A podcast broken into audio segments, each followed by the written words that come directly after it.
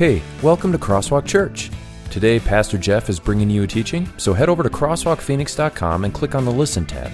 There you can download the Crosswalk notes to follow along. And now, here's Pastor Jeff. As I mentioned earlier, this is the first in a series. And really, throughout this entire series, we're, we're, going to be asking a pretty simple question, and that is what for you delivers the season? What, what delivers the Christmas season, the feelings and the thoughts and the passions and the peace that we want to go along with Christmas. And you're going to notice a, a, little bit of a theme to the next four Sundays in that we're going to suggest some things that I think for some people deliver the season. Today we're talking about decorations, for example. And next week, we'll, we'll be talking about gifts, and the following, family, and then the following week after that, music. These are all elements of, of things that, for many of us, tell us Christmas is on the way. We hear that first song on the radio, or we start to see the lights go up in our neighborhood, and it triggers something in us that, for many of us, goes all the way back to our youth. What was interesting to me as I was pondering this just yesterday morning on the morning news, there was a news story, and at the bottom of the news story was this little title that I had planned to use for today's message, what I just talked about, what delivers the season. Right there at the bottom of the news story was delivering the season. And according to this news story, what delivers the season is Fred Schwamm. Now, I'm sure you all know Fred Schwamm, right? Because he delivers the Christmas season according to this national news story. If you, anyone here heard of Fred Schwamm? Cannot believe you people have not heard of Fred Schwamm. Fred Schwamm owns a year round company called American Christmas. It's based in New York City, but this company is nationwide. Some of the biggest and best Christmas decorations that you see in major cities are put up by Fred Schwamm's company, American Christmas. For example, check that out Saks Fifth Avenue. There are over 220,000 lights in this display uh, crystals, uh, lasers, all kinds of amazing things on Saks Fifth Avenue in New York. It took Fred Schwamm 11 months to plan this and six weeks with his team of dozens of people that work at his company year round to put up this single display at Saks Fifth Avenue. Or take this next one, for example. How about Radio City Music Hall and the Christmas tree that is filled with more than 10,000 lights? Who here would love to string up 10,000 lights in their Christmas tree this year? You'd love that, right? No. No, I don't think any of us would love that. There's one more I have. Yeah, the iconic angels. If you ever watch any NFL football games like I do, you'll see the iconic angels shown, especially if the game's in New York City. They'll show this during the Christmas season. Watch for them. All of these were put up by Fred Schwamm's company, American Christmas. Now, this might give you memories right here in Laveen of going over to the house on 63rd Avenue. Anybody ever been over there? Let's see the next picture. You know, you, there are all these awesome, and, and that house has even been featured on the news. It's quite incredible. We often think of decorations when we think of Christmas, don't we? And so, as we approach this season, what we're going to talk about, as I said before, is are decorations the thing that truly delivers Christmas? And I want to talk to you about making a time to actually go beyond decorations into your heart and, and talk about making an opportunity and making a space to worship Christ and devote our hearts to Him. And what we're going to talk about this morning are four attitude adjustments, attitude shifts that we're going to need to make in our hearts in order to, to make what I think is the true thing that delivers Christmas, and that is creating space for worshiping our Savior Christ, as the Magi did. So, I want you to write these down. I didn't create a space for this, but there's a little white space next to this verse I'm about to read. I want you to write down four words. These four words, if we address them, will address attitude shifts in our hearts that will lead to Christmas being delivered. So, number one, our attitude towards truth. What's our attitude towards truth? Secondly, what's our attitude toward trust? Thirdly, what's our attitude toward sin? And finally, what's our attitude toward self? Truth, trust, sin, self. As we examine our attitudes in those four areas, I think that we're going to see how, how God Himself, how Jesus will deliver Christmas to us. Now, I'm going to read this passage from the book of Isaiah, and then I'll explain it a little bit. The Lord says, These people come near to me with their mouth and honor me with their lips, but their hearts are far from me. Their worship of me is based on merely human rules they've been taught. Therefore, once more, I will astound these people with wonder upon wonder. The wisdom of the wise will perish, the intelligence of the intelligent will vanish. Woe to those who go to great depths to hide their plans from the Lord, who do their work in darkness and think, Who sees us? Who will know? You turn things upside down, as if the potter were thought to be like the clay. Shall what is formed say to the one who formed it, You did not make me? Can the pot say to the potter, You know nothing? Now, if you want to understand these words, which admittedly are, are, a little bit hard, these are hard words to listen to. These words are written by the prophet Isaiah about 700 years before Christ. And one thing that's important for us to realize as we listen to Isaiah's words here is that Isaiah, as a prophet, was fighting more than just individuals' sins. By the point that by the point of time that Isaiah comes around, what's happening is there has been in Israel, the people of God, a network of people built that is so strong that it's become, sin has become embedded in their culture. Turning their back on God has, has become something that is, is part of their daily life. They, even though they, they think of themselves as the, as the people of God, they're simply going through the motions. It's an outward display. It's a, to put it in terms of today's message, it's a decoration. It's a shiny object, but there's no substance underneath their worship. And I, I, mentioned those four words to you because as you look at Isaiah talking to these people 700 years before Christ, trying to address not only these people as individual believers, but addressing the entire culture of Israel, he's saying we've got to check our attitudes toward truth, toward trust, toward sin, and especially toward ourself. You see, what Isaiah was encountering was that people were willing to worship almost anything but the true God. If you read the book of Isaiah in its entirety, you will encounter the word idol or idolatry so many times it'll make your head spin. It's as if these are people with their arms filled with their idols, trying to figure out where in, this, in these full arms do I put the true God? And they can't any longer find space for him. And there are also people that have developed a greater confidence in human help, in what they personally can do, too strong an idea of themselves, and in what their allies, Egypt or Assyria, can do to help them.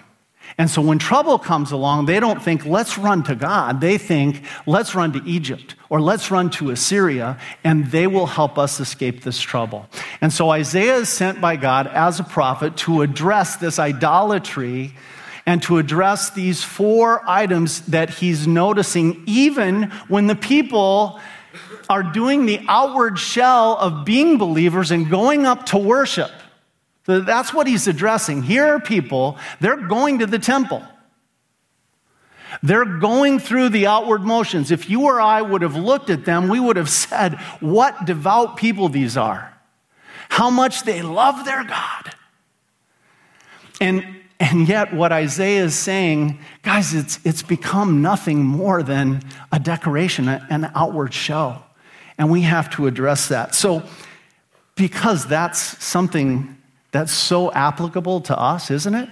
That as individual believers in Christ, as Christ followers, we need to start by looking at ourselves and realize how easy it is for us to get our arms filled with other things, other gods, idols, and, and fail to, to, to be able to carry God. I don't know if you've ever had this happen to you, but it happens all the time to me. I always think that I can carry more stuff in from the car into my house than I can really carry. Does this happen to anybody else?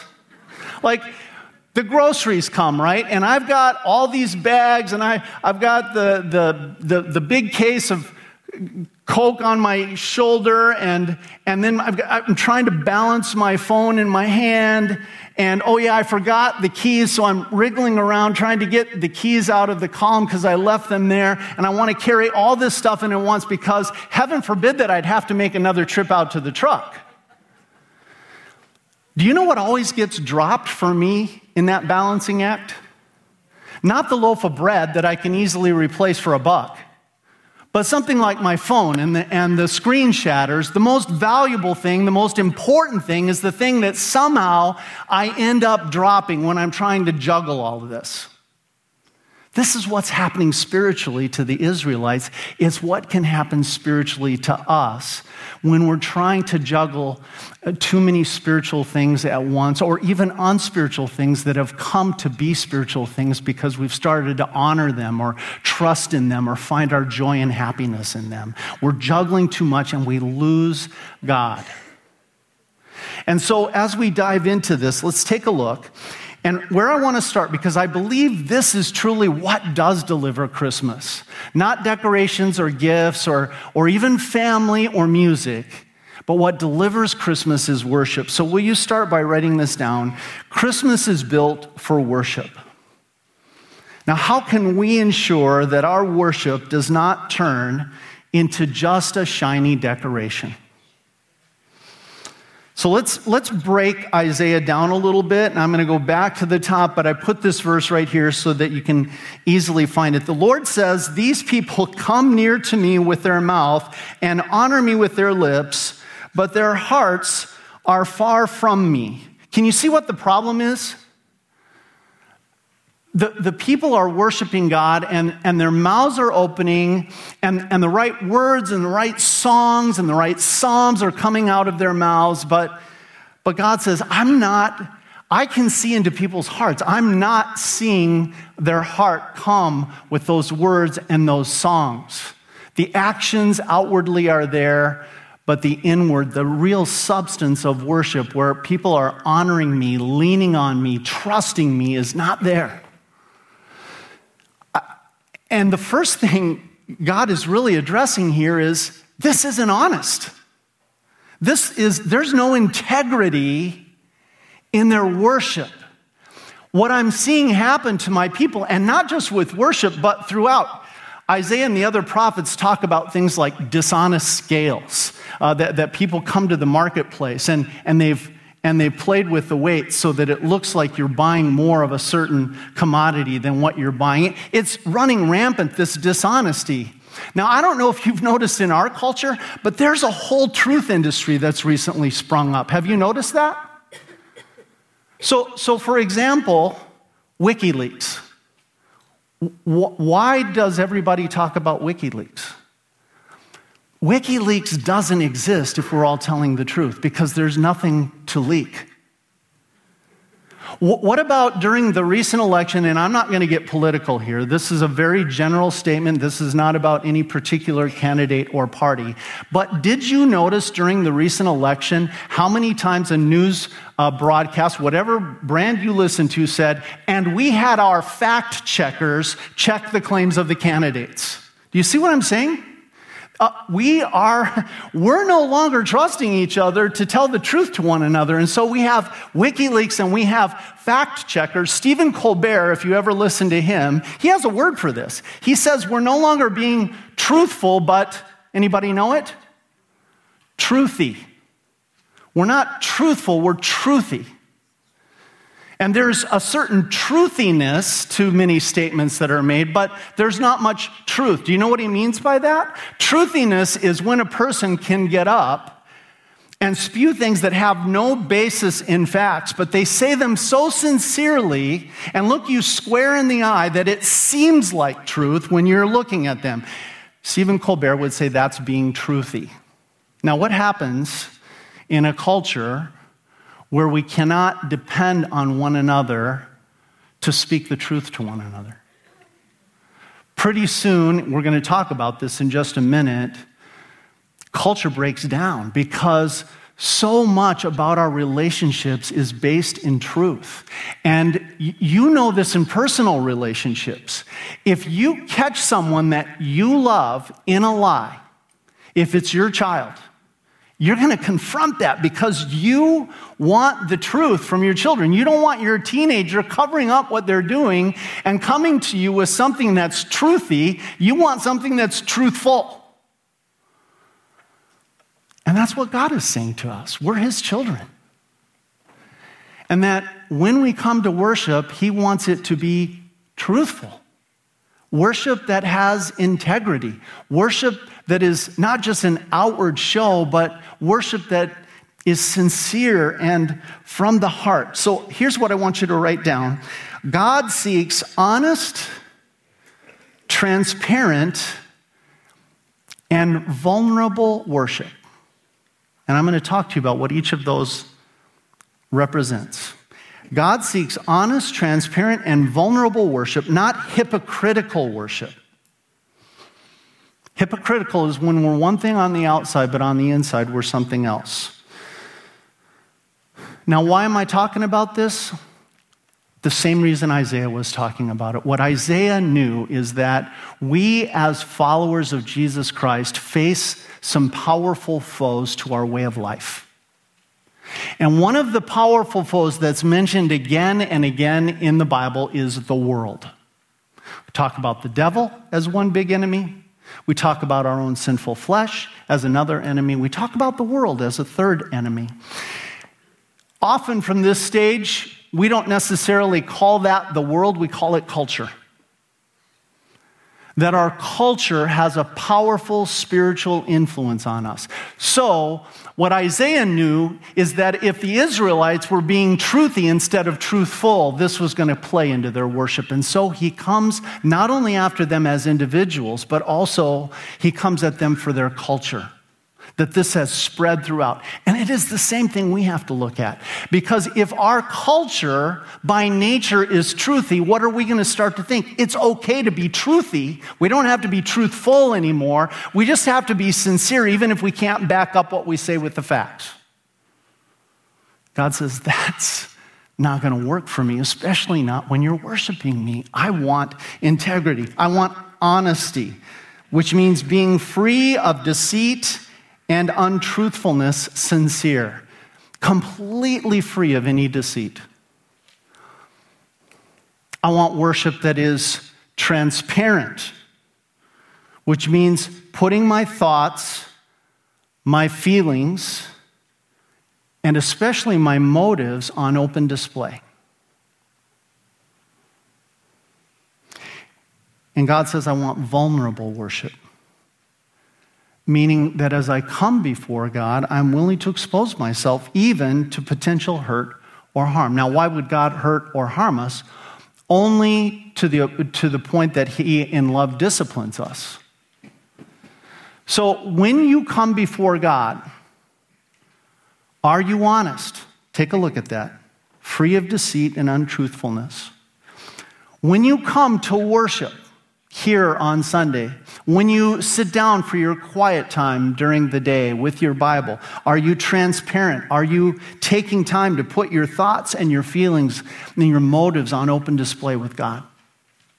Are you taking time to be vulnerable with Him? Let's turn the page. When we do that, when we're, when we're open to be, uh, to, to be honest and transparent and vulnerable, that moves our attitude in the right direction where God wants it to be. And then we're prepared to have Christmas delivered to us. Now, what's the second thing that will prepare our hearts so that Christmas can be delivered to us in worship is our attitude toward trust. Isaiah goes on and he says, Their worship of me is based on merely human rules they've been taught. Therefore, once more, I will astound these people with wonder upon wonder. The, the wisdom of the wise will perish, the intelligence of the intelligent will vanish. So, we, we talked about one thing that will lead us apart from God, and, and that is when we're distracted by too many, we're trying to carry too many things that are idols in our life, that are shining objects in our life. So let me, let me uh, illustrate this. We're talking about some of those things in this series. So, when we begin to fear or love or trust something equal with God, and it can be anything, that has become an idol to us. That has become a God.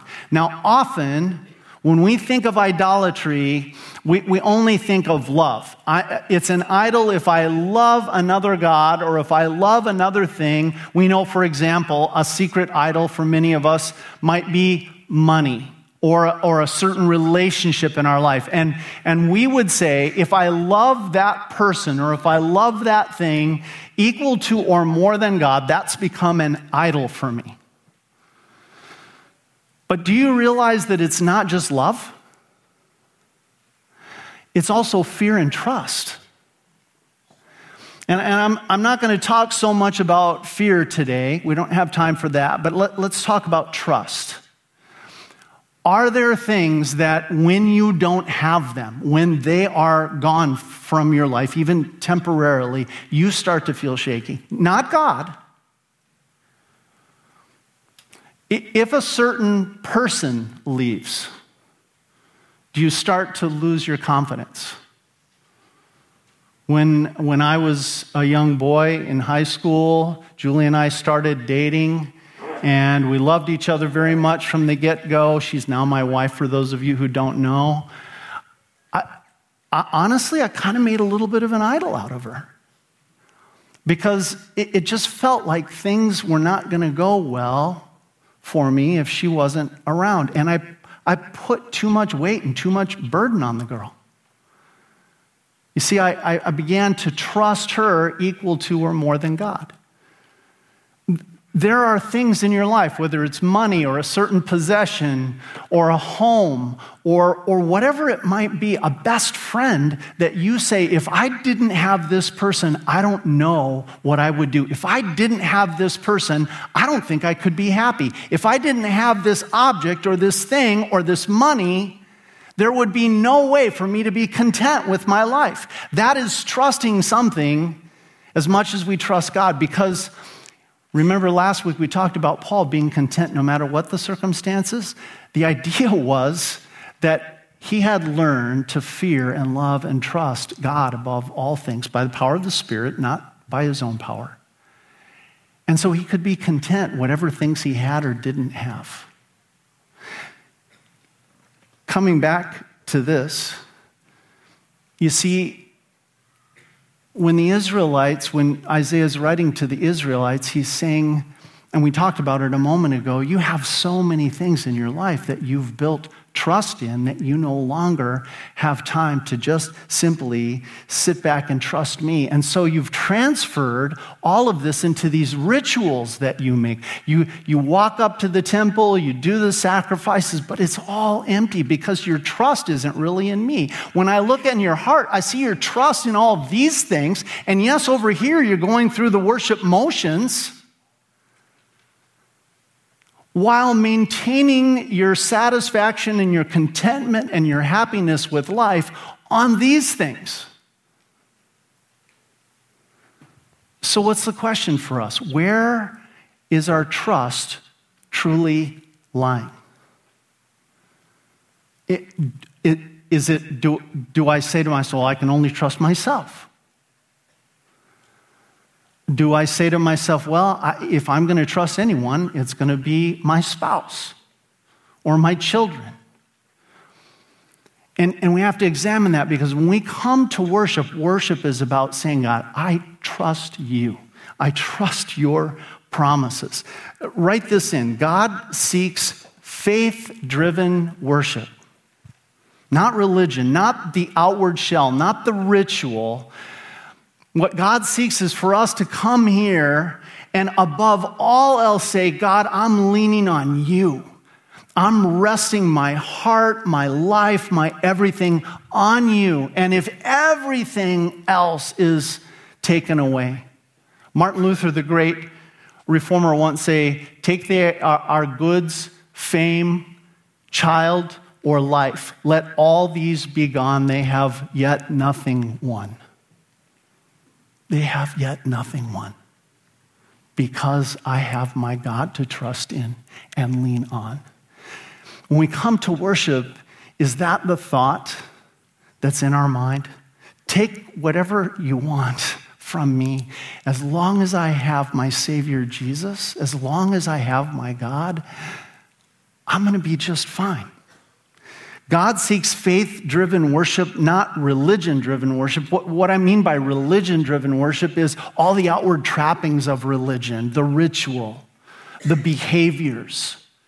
What God wants to see is us leaning on Him. That means three things. First of all, faith in Christ. If you want to receive the blessing of Christmas, it starts with this beautiful gospel message that Jesus came to be your Savior.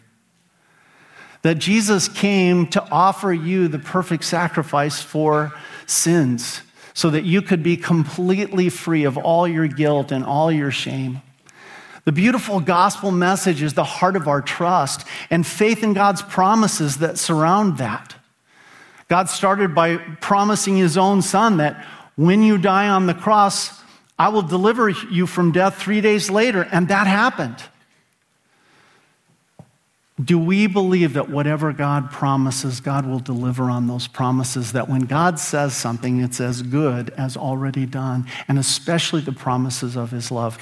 When you wake up in the morning, do you wake up thinking to yourself every day, because of Jesus, I'm a dearly loved child of God, and I can walk through this day confident because I am God's daughter. That makes me a princess in the sight of God. I am God's son. That makes me a prince in God's eyes. I can walk and talk like a prince or a princess with all the privileges, all the joy, all the wealth of knowing that I am a child of God, fully forgiven, headed toward heaven.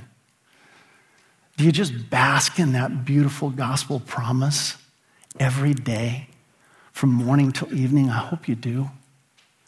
And then as you just bathe in, in that gospel message of God's love for you, do you also put your faith in God's values and goals for your life? You know, speaking uh, of culture, and this leads right into the next point, we, we live in a culture that is now constantly questioning God's values and goals for our life. We live in a, in a culture that is drawing on our hearts with, with, with questions about our identity, questions uh, about our sexuality, questions about our possessions and our wealth, questions about what truly makes us a valuable person. The, all throughout our culture, just look at it. There are all these questions being raised. And my, my encouragement to you, brothers and sisters, is no matter what culture is saying about the values that you should espouse, about any of these areas and many more, go back to the Bible with an open heart. Go back to the Bible with an open mind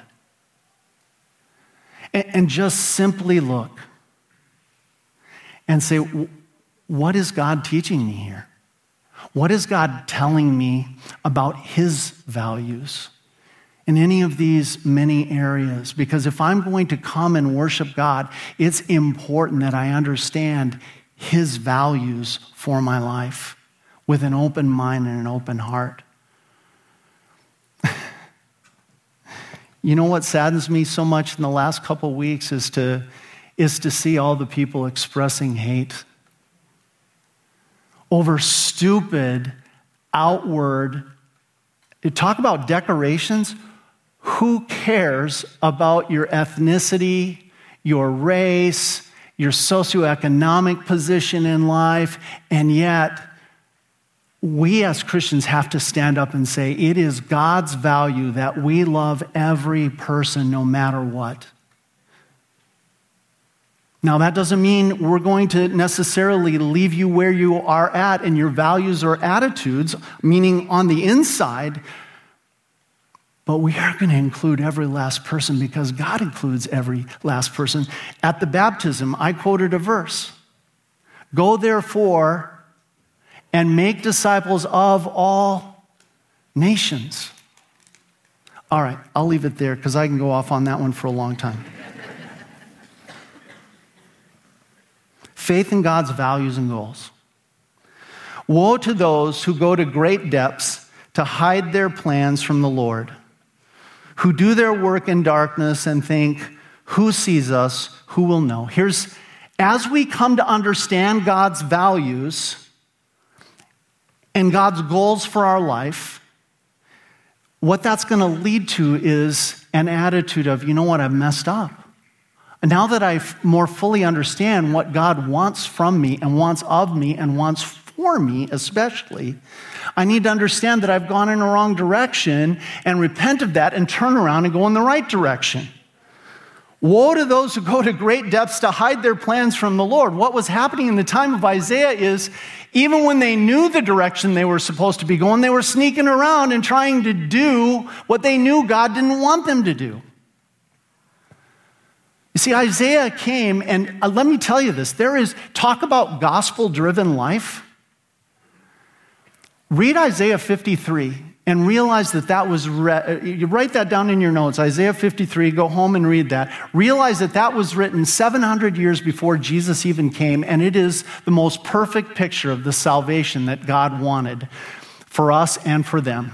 And he delivers that to, him, to them through the prophet. And so they know the gospel. They know that everything is pointed toward waiting for this Savior, this Messiah. They have, they've had every chance to learn of God's love for them. And now God says, So now that you know how much I love you, that I'm sending my son for you, I'm just asking you to take an honest look at your values, see if they match up with mine, see if you're following my commandments, and when you're not, repent. Come and say, I messed up. I sinned. I'm wrong. Please forgive me. I want to turn my life around, Lord. Write this down. God seeks repentant worship, not remorseless worship. If we come to worship and we're so filled with self that there is no remorse over the wrong things that we've done, we're off track in our worship. It's why we have a confession of sins every week. It's our opportunity to come clean before God, to express remorse over our sins, and to offer to God our lives so that we can turn it around and to ask for His help because we need it to turn it around. Verse 16, you turn things upside down. As if the potter were thought to be like the clay, shall what is formed say to the one who formed it, You did not make me, can the pot say to the potter, You know nothing? The Israelites, to, be, to put it in a word, were attention seekers. They, they constantly wanted the attention to be on them. Now, I don't know what you believe about our culture, but an honest look at our culture would seem to suggest that often we as Americans think of ourselves as special and want the attention to be on us and think that the world revolves around our nation and our country. But if you've ever done any traveling outside of our nation and our country, there, there may be a few people that express mild interest in you because you're an American, but most of the world doesn't spend that much time thinking about us, to be honest. And yet we devote so much energy and time to thinking about ourselves and say, look at me, look at me, look at me. And that's what the Israelites were doing. And, and, and so God is saying to them, listen, I love you. Instead of always calling for the attention to be on you, what I want is worship, which means you turn that around and, and put the attention on me. And, it, and if you, it, if there's even a little bit, like there sometimes is for me, of like, well, who's God? Why should I give him my attention? Think about what's driving that. Who's God? Why should I give him my attention? Why should I worship this guy? Why is he so special? You see, that's why Isaiah says you turn things upside down as if the potter, God, were thought to be like the clay. You. Shall what is formed, shall you say to the one who formed you, God, you did not make me? Can the pot say to the potter, You know nothing? Final point God seeks humble worship, not arrogant worship. That's our attitude toward self, that we downplay ourselves and upplay God. Now, as we look at this last verse, here's what I'm going to say. This is the season of Advent. And as I close, I want you to think about what that means. Advent means Christ is coming. Christ is coming and he has come. So there's two comings. We're in this to celebrate the first coming where Jesus came humbly, where Jesus came to be our Savior. But the Bible makes it clear that there is a second coming, and I, I hate to maybe end on this very serious note, but I'm going to end on this very serious note because it's important. In that second coming, the Bible, the New Testament tells us again and again and again when Jesus comes, whether you believe in him, whether you trust in him, whether you know him or don't know him, at that point you will worship him. Every knee will bow, the Bible says. Every knee will bow. And I want you to look at what the writer to the book of Hebrews says. And in effect, what he says is it's better for us to worship him now because he loves us and loved us and gave us this beautiful gospel message of his love. It's better for us to worship him now in adoration because we're forgiven and because we have everlasting life than to worship him then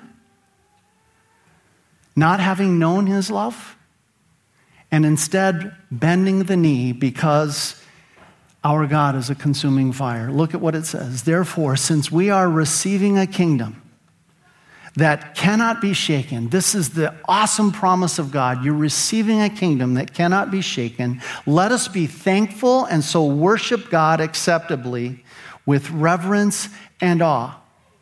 For our God is a consuming fire. Worship ceases to be a mere decoration when it becomes a true outward reflection of our heart's affection. That's what I want you to go home with.